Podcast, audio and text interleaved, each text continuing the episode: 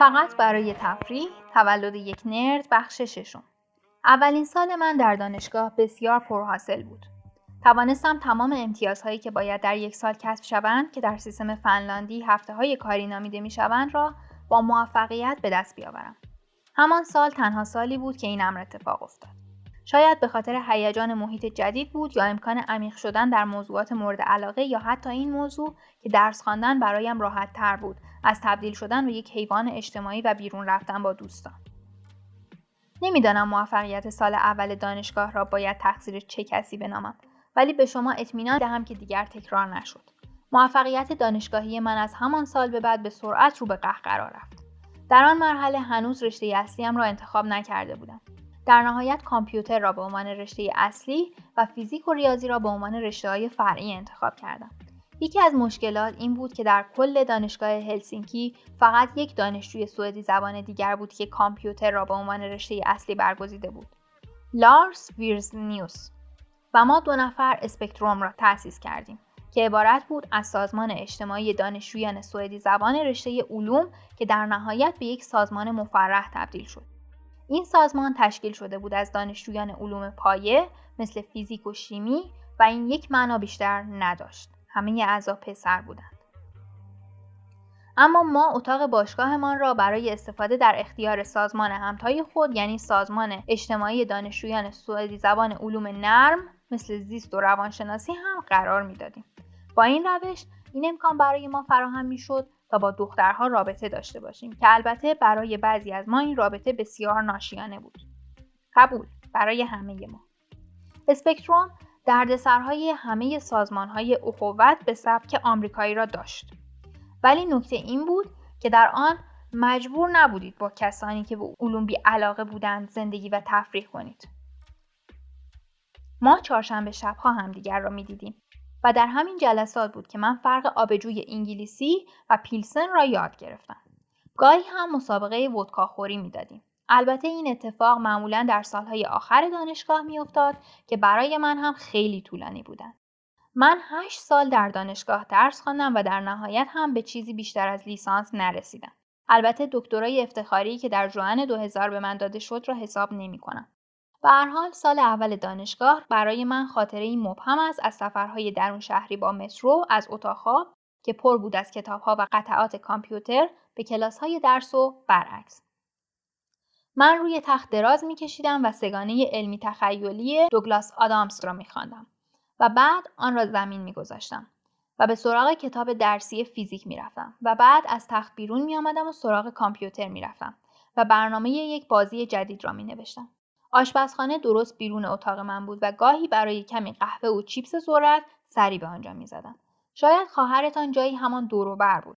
شاید هم با دوستانش بیرون رفته بود. این امکان هم وجود داشت که این روزها برای زندگی پیش پدر رفته باشد.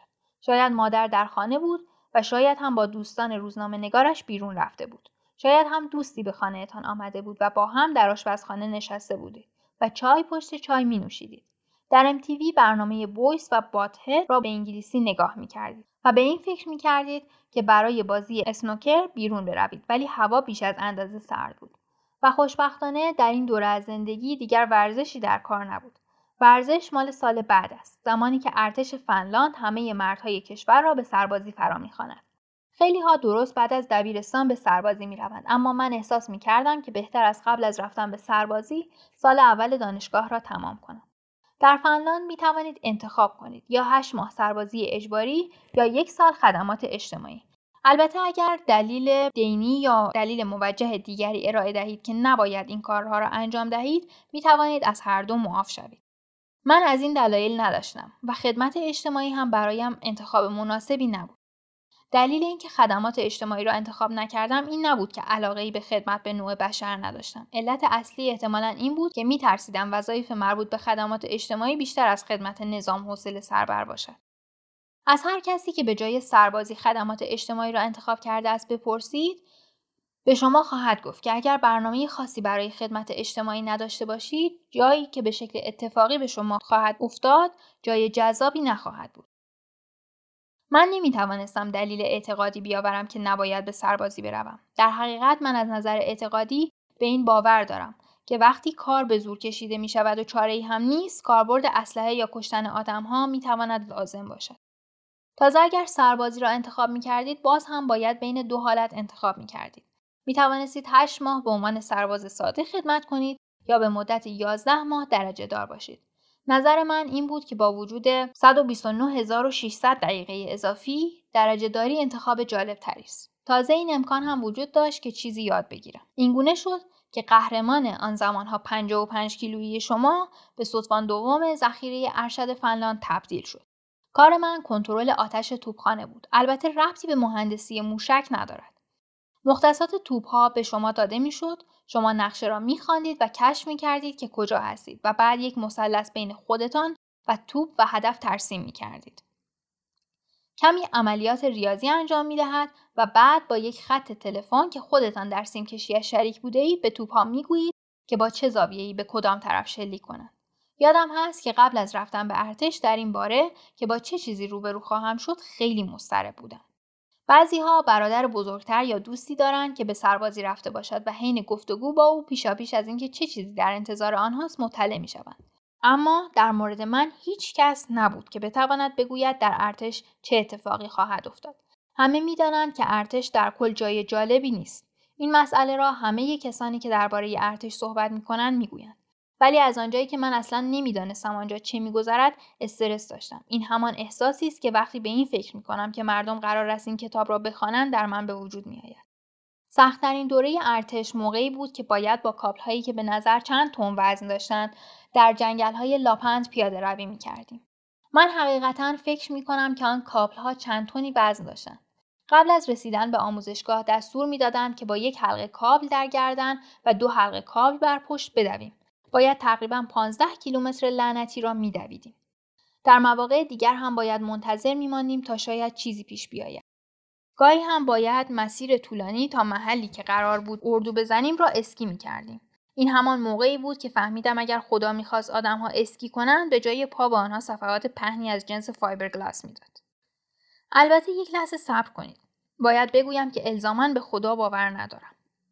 قبل از غذا خوردن باید چادر می‌زدیم و آتش را به راه می‌کردیم گرسنه و سرمازده و خسته بودیم چون دو شبانه روز بود که نخوابیده بودیم بعضی ها هستند که برای شرکت در برنامه های منجر به این تجربیات شخصیت ساز کلی پول خرج می کنند. آنها فقط کافی است تا در ارتش فنلاند ثبت نام کنند. این ماراتون های اسکی زیاد نبودند ولی به هر حال بودند. طبق محاسبات من در طول 11 ماه حضورم در ارتش بیش از 100 روز را در جنگل ها خوابیدم. فنلاند جنگل های زیادی دارد و حدود 70 درصد کشور از جنگل پوشیده شده است. احساس می کنم در طول ارتش کل این جنگل ها را دیدم. به عنوان یک درجه دار کار من این بود که در یک گروه پنج نفره فرمانده کنترل توپخانه باشم. این وظیفه به این معنا بود که باید درک می کردم چیزها چطور کار می کنند و بعد تظاهر می کردم که کارکرد آنها پیچیده تر از آنی است که واقعا هست. این کار جالبی نبود و من هم فرمانده خوبی نبودم. بدون شک در دستور دادن ضعیف بودم. خوب دستور می گیرم. رمز کار این است که دستورات را شخصی برداشت نکنید. ولی این احساس را ندارم که مأموریت ما در این جهان انجام به نحو احسن هر چیزی است. لاقل آن روزها نبود. گفتم که لاپن چقدر سرد بود. حالا که به جریان فکر می کنم می بینم که آن روزها از آن تجربیات متنفر بودم. ولی حضور در ارتش یکی از چیزهایی بود که همین که تمام می شود احساس می کنید تجربه خوبی داشته اید. در عین حال این امکان را دارم که تا آخر عمر تقریبا با تمام مردان فنلاندی در مورد موضوع مشترکی صحبت کنم. بعضی می‌گویند اصولا دلیل خدمت اجباری این است که مردان فنلاندی تا آخر عمرشان موضوعی داشته باشند که حین آبجو خوردن دربارهش گپ بزنند همه مردان فنلاندی یک بدبختی مشترک داشتند. آنها از ارتش متنفرند ولی خوشحالند که می‌توانند دربارهش صحبت کنند.